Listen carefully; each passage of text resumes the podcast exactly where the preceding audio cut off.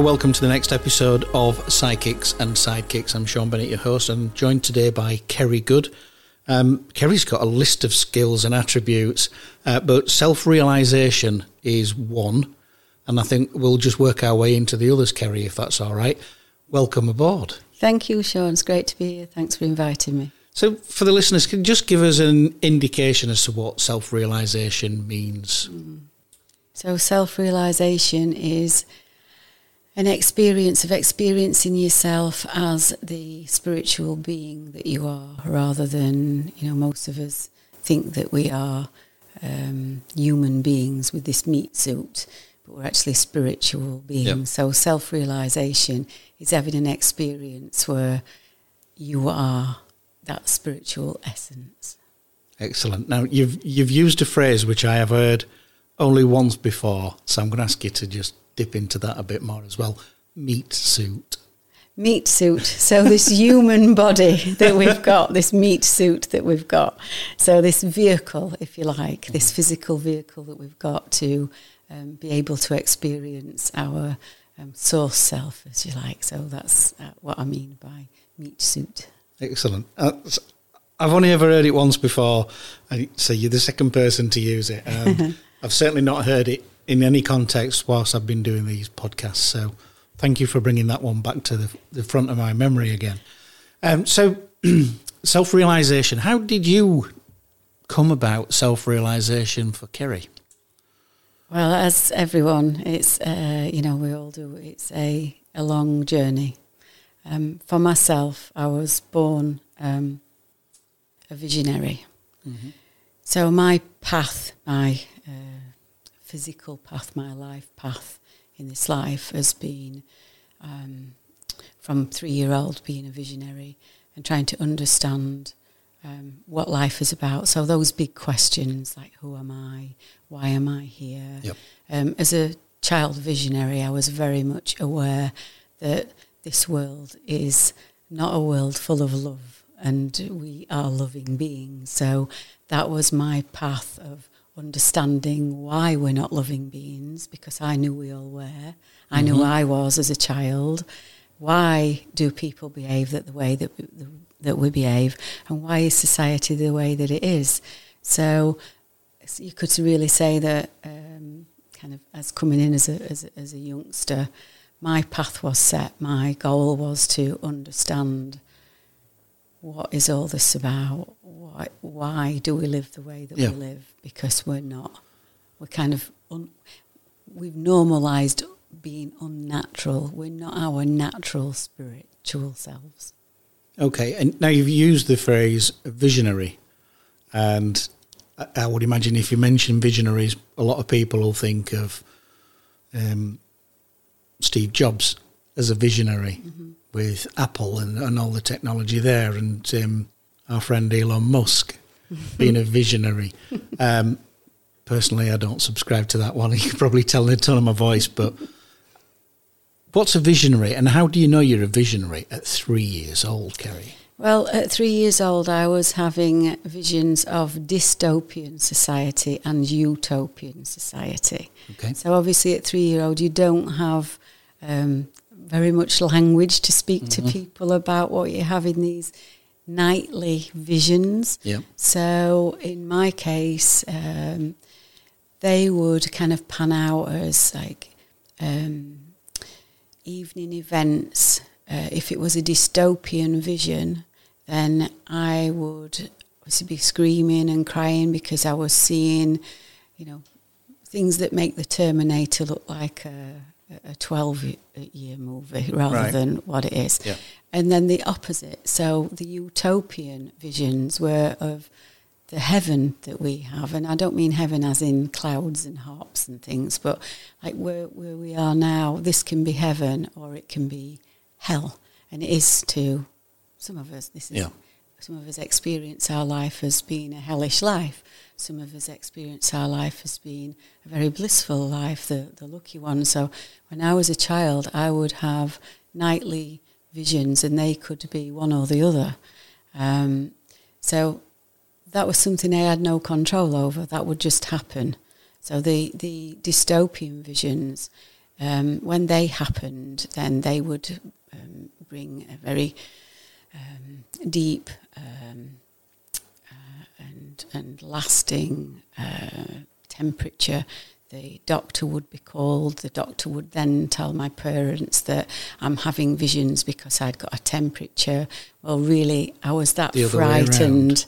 I was that scared of what I was seeing. So, if you can imagine these are like nightmares, and I was so yeah. scared that they would make me feel really poorly. So, then I'd be poorly for days. And then I would have the opposite, where I would have these just amazing visions of how humanity can be. So, as a for me, as when I say visionary, these are like um, things that happened to me rather than something that I wanted.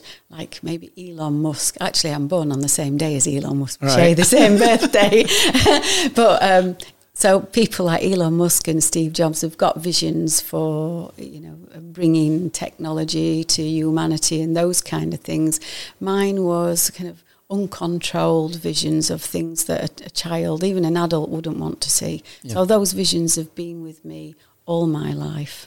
How difficult could it be to process that? I mean, I'm I'm just I've just hit fifty five, and I struggle to comprehend what it must be like as a three year old to have these uh, sort of recurring visions or dreams of such contrasting uh, outcomes, I suppose, or perspectives. I mean, I can remember having some really bad nightmares as a child, but I don't know. Maybe they weren't nightmares. You know, maybe I'm I'm on a learning curve here where I start to understand some of those a little bit more. But how did you cope with that? How did you process it? It must have been virtually impossible to communicate at that age Absolutely. what you were seeing. It's still quite difficult to to communicate um, what I was experiencing as a child and what yeah. I experience from time to time. It's still quite difficult to do that. Um, it's getting better because people are more open to, to listening to things, you know, listening to people like myself yeah. say that you've been a visionary because it's not an easy thing to acknowledge to yourself or to say out loud to anybody else because it's like she needs a straight jacket. we need to gonna, tie her. You've just you've just beaten me to it. Actually, I was going to say, uh, you know, I, I think that 20, 30, 40 years ago, if I was to start talking about that, I'd be off down the doctors and you know be off in in a mental institute. You know, that's probably not the right terminology to use these days, but you know, let's just be realistic. That's what they were called. Absolutely. Um, you know, somebody said recently that teenagers today have the same anxiety levels and um, depression levels as people that were uh, sectioned and put into mental institutes 20, 30 years ago. Mm-hmm. that's quite a frightening thought, isn't it? It is, yeah. On that basis, do you, do you think we're heading towards utopia or dystopia then? Right I think now? that's a choice. I think that's a choice that we're all making. But going back to answer the question about how did I cope with that, yeah. um, the thing that helped me cope with that, and this is something that I'm really keen on opening discussion about because children are still connected to source. Yeah.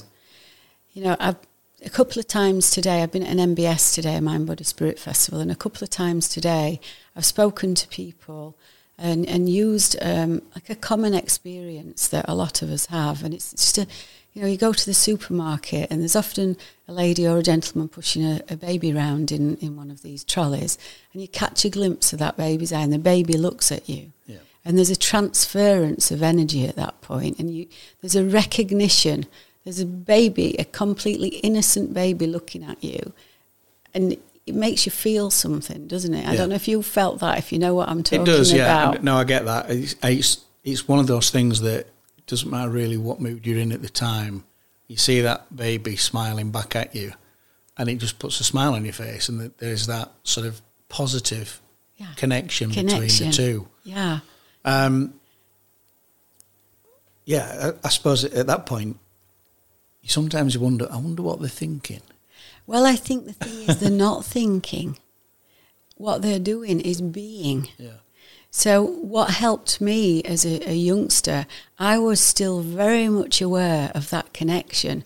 But as a three year old and, and, and growing up, you don't question or talk about that to anybody else because it's not something you don't think anybody, nobody else is, you know, not it's just you that doing it. Mm-hmm. It's just a natural thing. Yeah. So it's not a question like, uh, is it just me or is everybody else doing it? You don't. It's not a question. So for me, uh, I was quite insular. So I would go up into my bedroom, even like four, five, six years old, and I'd be sat having a conversation in my head with something that yeah. I hadn't got, with a presence, but not a visual or presence, but like an audio, an audio kind mm-hmm. of thing that was going off. And it was, it was almost like a conversation that was happening where I knew things like death didn't exist. I knew all these things that didn't seem to fit with the family dynamics, or not just family, but society dynamics. It didn't fit. And I mean, I can use these words now, but as a three year old, four year old, five year old.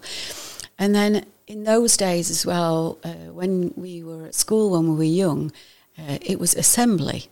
And I don't have a religion. I've never had a religion. I've dabbled into things, as, as we may speak about, but yeah. I've never had a, a religion.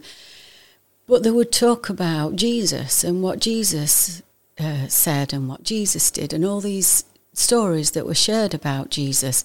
And that made sense to me as a child. And I hung on to that because what I knew in my connection and these private conversations in my little bedroom, you know, all the kids are supposed to be going to sleep and I'm yeah. sat dangling my legs having this kind of conversation, which I still do. Um, I knew that what I was being told by the school teachers was true. This fella called Jesus, yep. whether he lived or not, it, it was true to me. So I hung on to that. And at six years old, I asked my father if he would take me to church, because my family are not religious. Mm-hmm. So there was a church at the next top of the next street to us. And in those days, I mean, I'm 60 now. So in those days, you could take your kid to church and leave them there. Yeah. So it was, so I went in, and, and again, in those days, the churches were full. So my dad took me down to the pew at the bottom and he sat me there. And I sat there again, got lots of memories of me swinging my little legs. and the vicar, who seemed very old to me at the time, probably about 30, but he was stood in, in, his, in his pulpit to a very big congregation and, he, and I didn't understand most of what he's saying. And then he started to speak about Jesus and he said, he said these words that gave me such comfort. Mm-hmm. And the words were, I think it was, it was a whole story about Jesus, but I can only remember this part. And the words were, Jesus said, You are this and more. You can do this and more. And I knew that that was correct. Yeah. I knew that we'd got all these powers. But I could never have those conversations in family or anywhere. I was a, a toddler. I'm only just having these conversations now and I'm mm-hmm. 60. Yeah. So I was looking round in the church and these adults that were probably 30, 40 year old, but to me looked quite old, they were just kind of like subdued, like nodding. Like, and I was really excited because this information is exciting. So I was like, what? Thinking, why isn't everybody jumping up and down? This is really good news. This is really good news. So to give you a, that was a kind of a long answer to a short question, but to give you that that answer because of understanding that, because of what was shared in those assemblies. I knew that this person that was revered, I knew some of that myself, yeah. and that helped me. As, and as as, as I grew up, then I started to look at other things, but that was the thing that helped me it was a very uncomfortable childhood. Um, I think when I got to about 12, 13, my mum had the house exercise.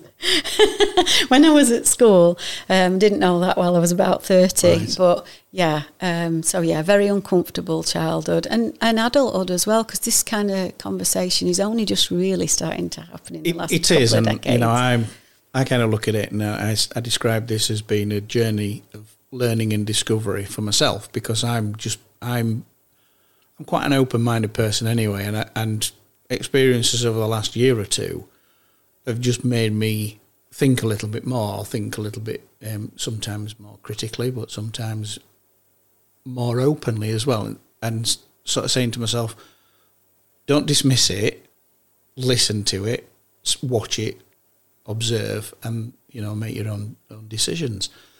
Um, but you've mentioned there that how those words resonated with you and made they made sense to you. Does that were you looking? Is that because you were able to sort of look back as well, or being a visionary is that only forward looking at what what is coming, rather than what's been? I'm just trying to put those two together, where he's talking about Jesus and you're piecing it together, or is that just making the connection between the assembly and church? Um, really, for me, that what was important for me was the confirmation. Just for me as a little kid Yeah. at that time, that was the confirmation for me. That was the important thing. But what was it confirming? it was confirming that what I knew as a child, that we are these spiritual beings that have got these powers. Yeah. I knew that as a child. I knew that death didn't exist. So we had in our, in in my family there were a few tragedies, um, which have the mark on the family. But I didn't go through them like anybody else because I knew that death didn't exist. But I couldn't have that conversation with my family members. It's not something you know. We're going back fifty years, you know, fifty-five years here. So it's not conversation that I could have had there. So in when I when I speak about Jesus in the church and the um, uh, visions, it didn't have an effect on calming the visions down. It just was the thing that helped me through. So I knew, I actually knew that when I was a child, I knew that humanity had come to a point in our history where we'd have to make a choice. And that choice is to be who we really are as spiritual beings or not to do that work. Yeah. And one choice would lead to dystopia, and the other choice could lead to utopian society. So I don't know if I've answered that question. properly That's fine. I, I suppose the- the other thing I'm thinking of is it, from that is that you've said death doesn't exist. Mm-hmm. So what are we experiencing? Um, what are we experiencing?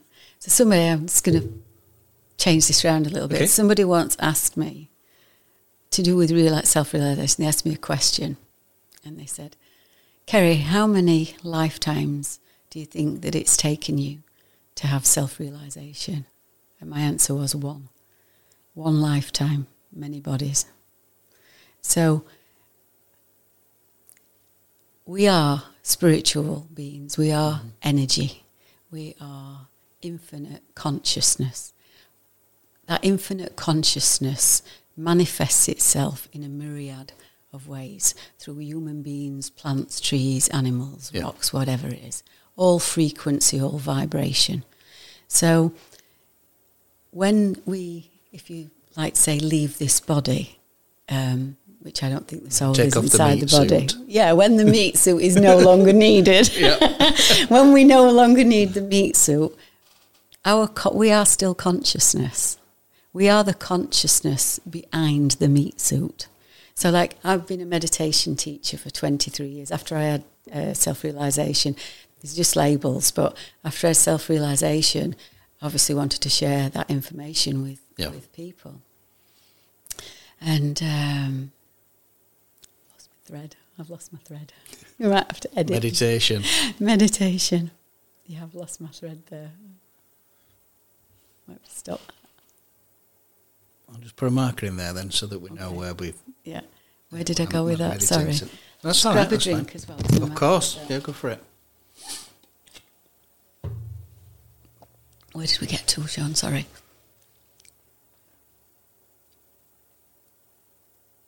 I don't know. I had to do a conversation today with this young guy, and when you get talking about the deep stuff like Yeah. this, the feeling takes over, and the mind starts to go blank, and then you're like, "Where did I just go to?" Yeah. And I just had one of those moments. So, So- excuse me. No, that's fine. And I was. I'm, let me just pause. So it. death exists. It was So, you were saying death doesn't exist. no. And I ask you, what happens, where, where are we going, what's what's occurring. Um, we got to this point of we take off the meat suit, and I think that's probably I could pick up from there Okay. from that last conversation of uh, taking off the meat suit when it's no longer needed. Over to you. Okay, so taking off the meat suit, my experiences were not inside the body anyway. So um, the soul is not inside the body. The consciousness is not inside the body. The body is inside consciousness. It's a unified field. And the body exists inside there. I mean, the quantum physics physicists will tell you that we're nearly all vibration. There's a very, very tiny bit of us that are ma- that's matter. So when we are not using this body anymore, we are still the consciousness. So the consciousness is always there. The consciousness is behind that.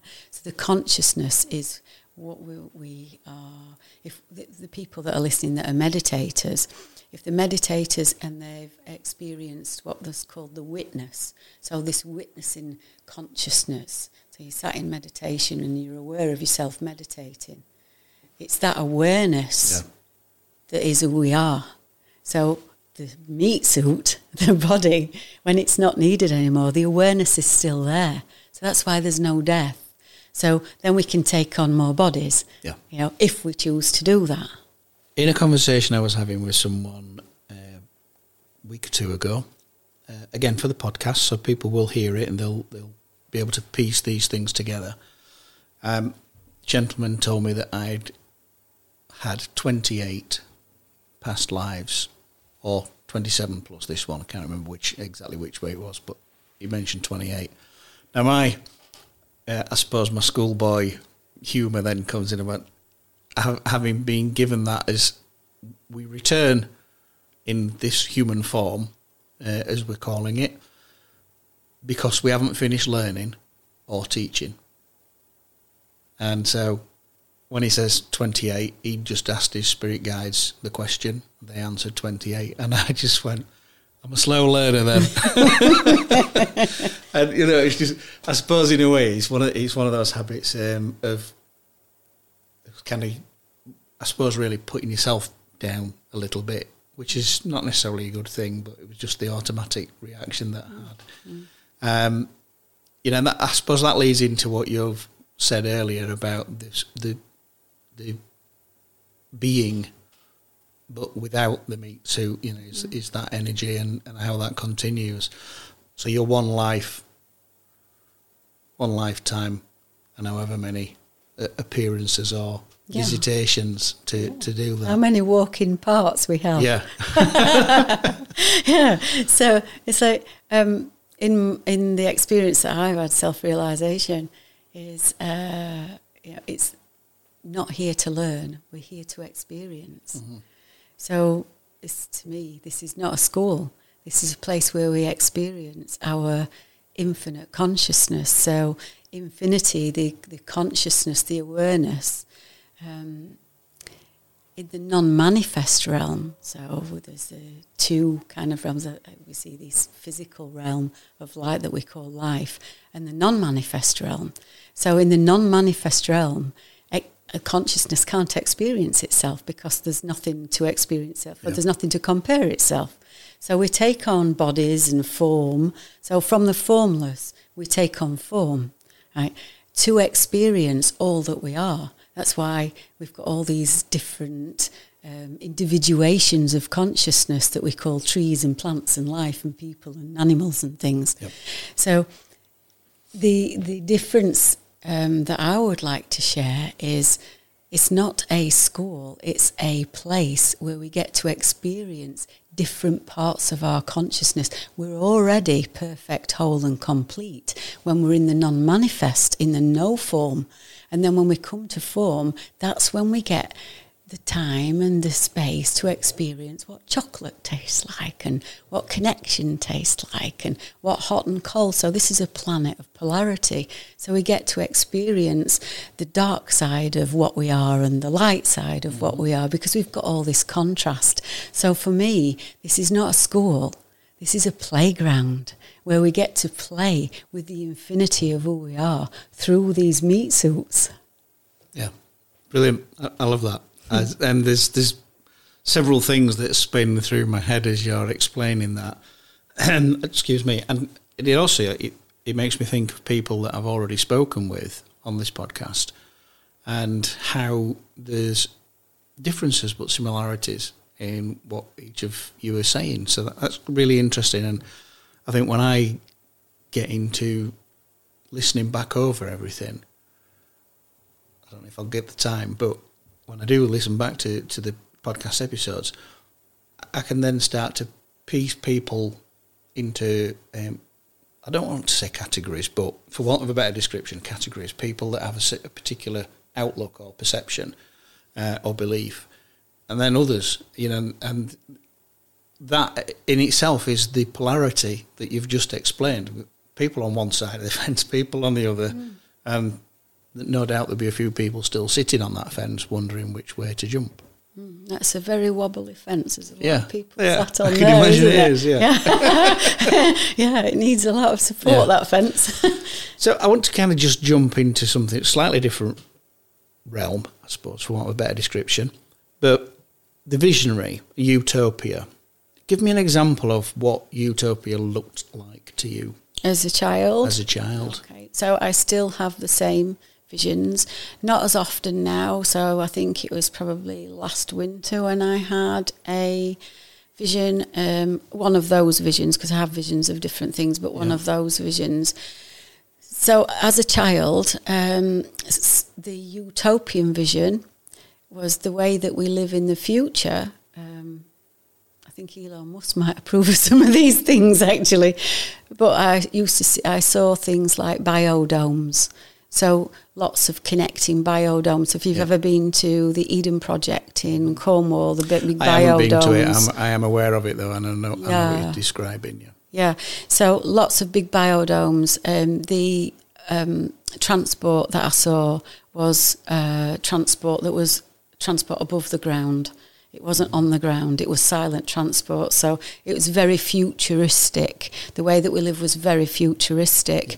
So there's some of the kind of technologies, but the way that people are is different. So uh, we come to a stage, we, we get, these are the visions. So if people choose to um, explore and expand their consciousness, we'll get to a stage where we realize that we are creators. We are part of a creation process.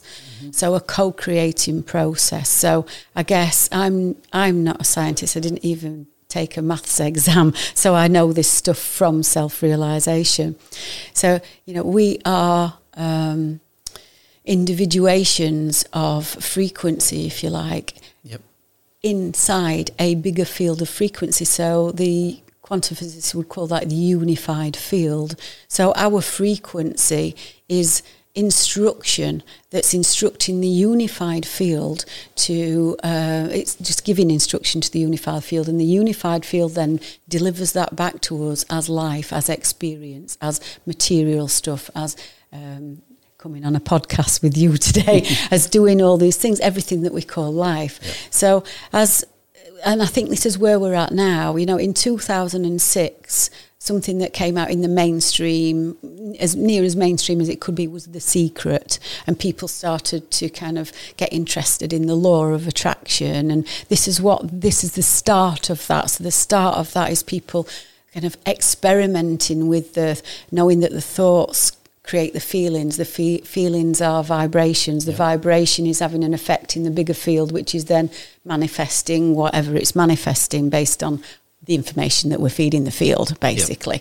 So how that pans out is humanity starts to realise that oh, hang on a sec, we're actually. I'm co-creating. I'm actually having an effect on my life. I've been playing with the law of attraction, and I can see that I'm getting the first of all, the, the green light, the parking spaces, all these like little things like that. I can see that I'm getting those. And then as we unroll that and people start taking responsibility for the vibration and the frequency, start to realize that just a second, if I'm doing that as an individual, what are we doing collectively?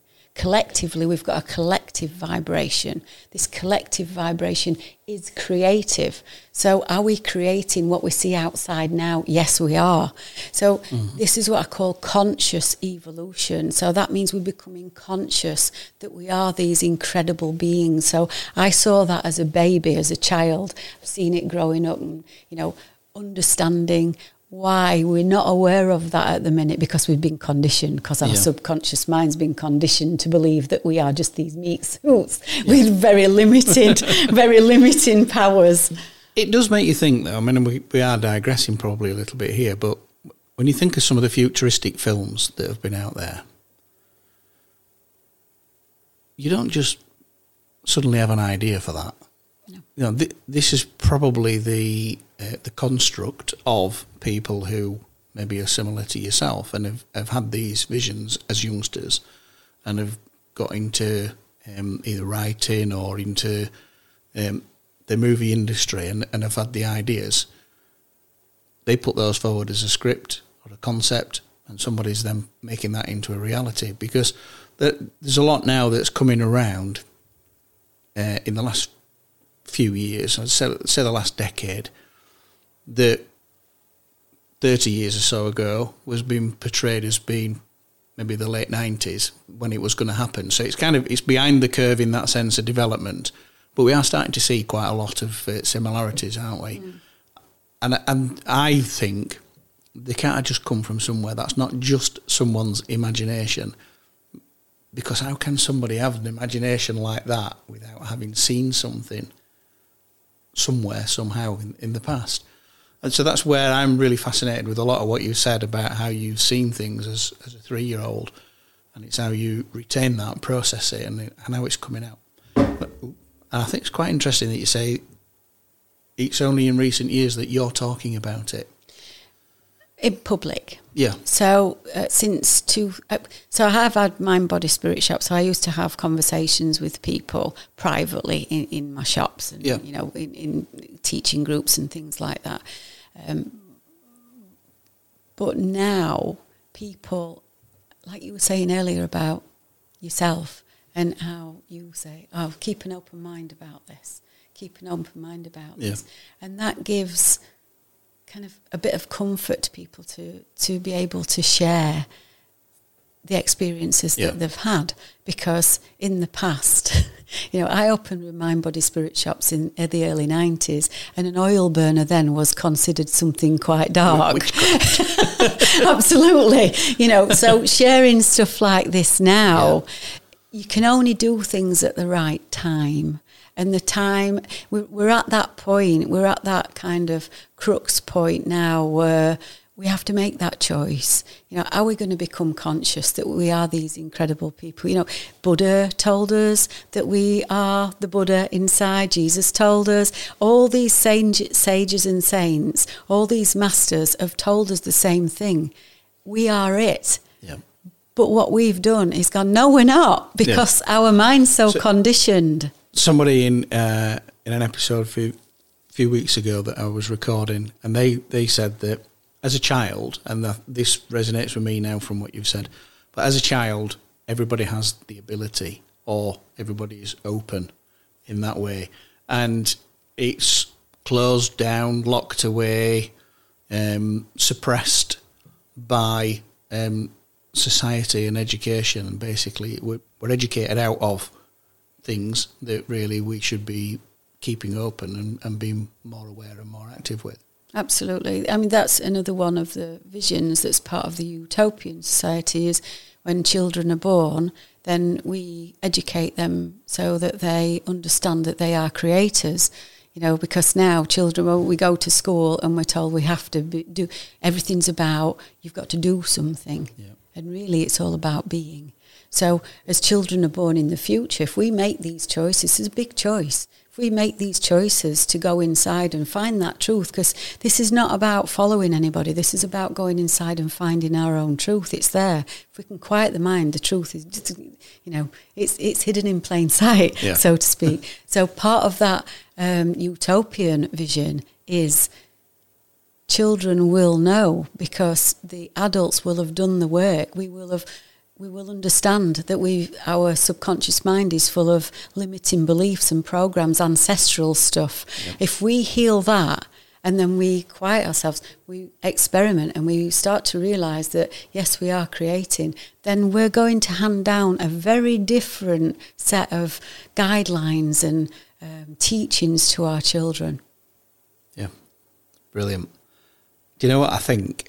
I think we should. I think we should stop there there's so much more to talk about. But I think for a, for an introductory episode, just to get some of these concepts and and um, messages across, I think it's a fantastic place to be and to, and to stop for now.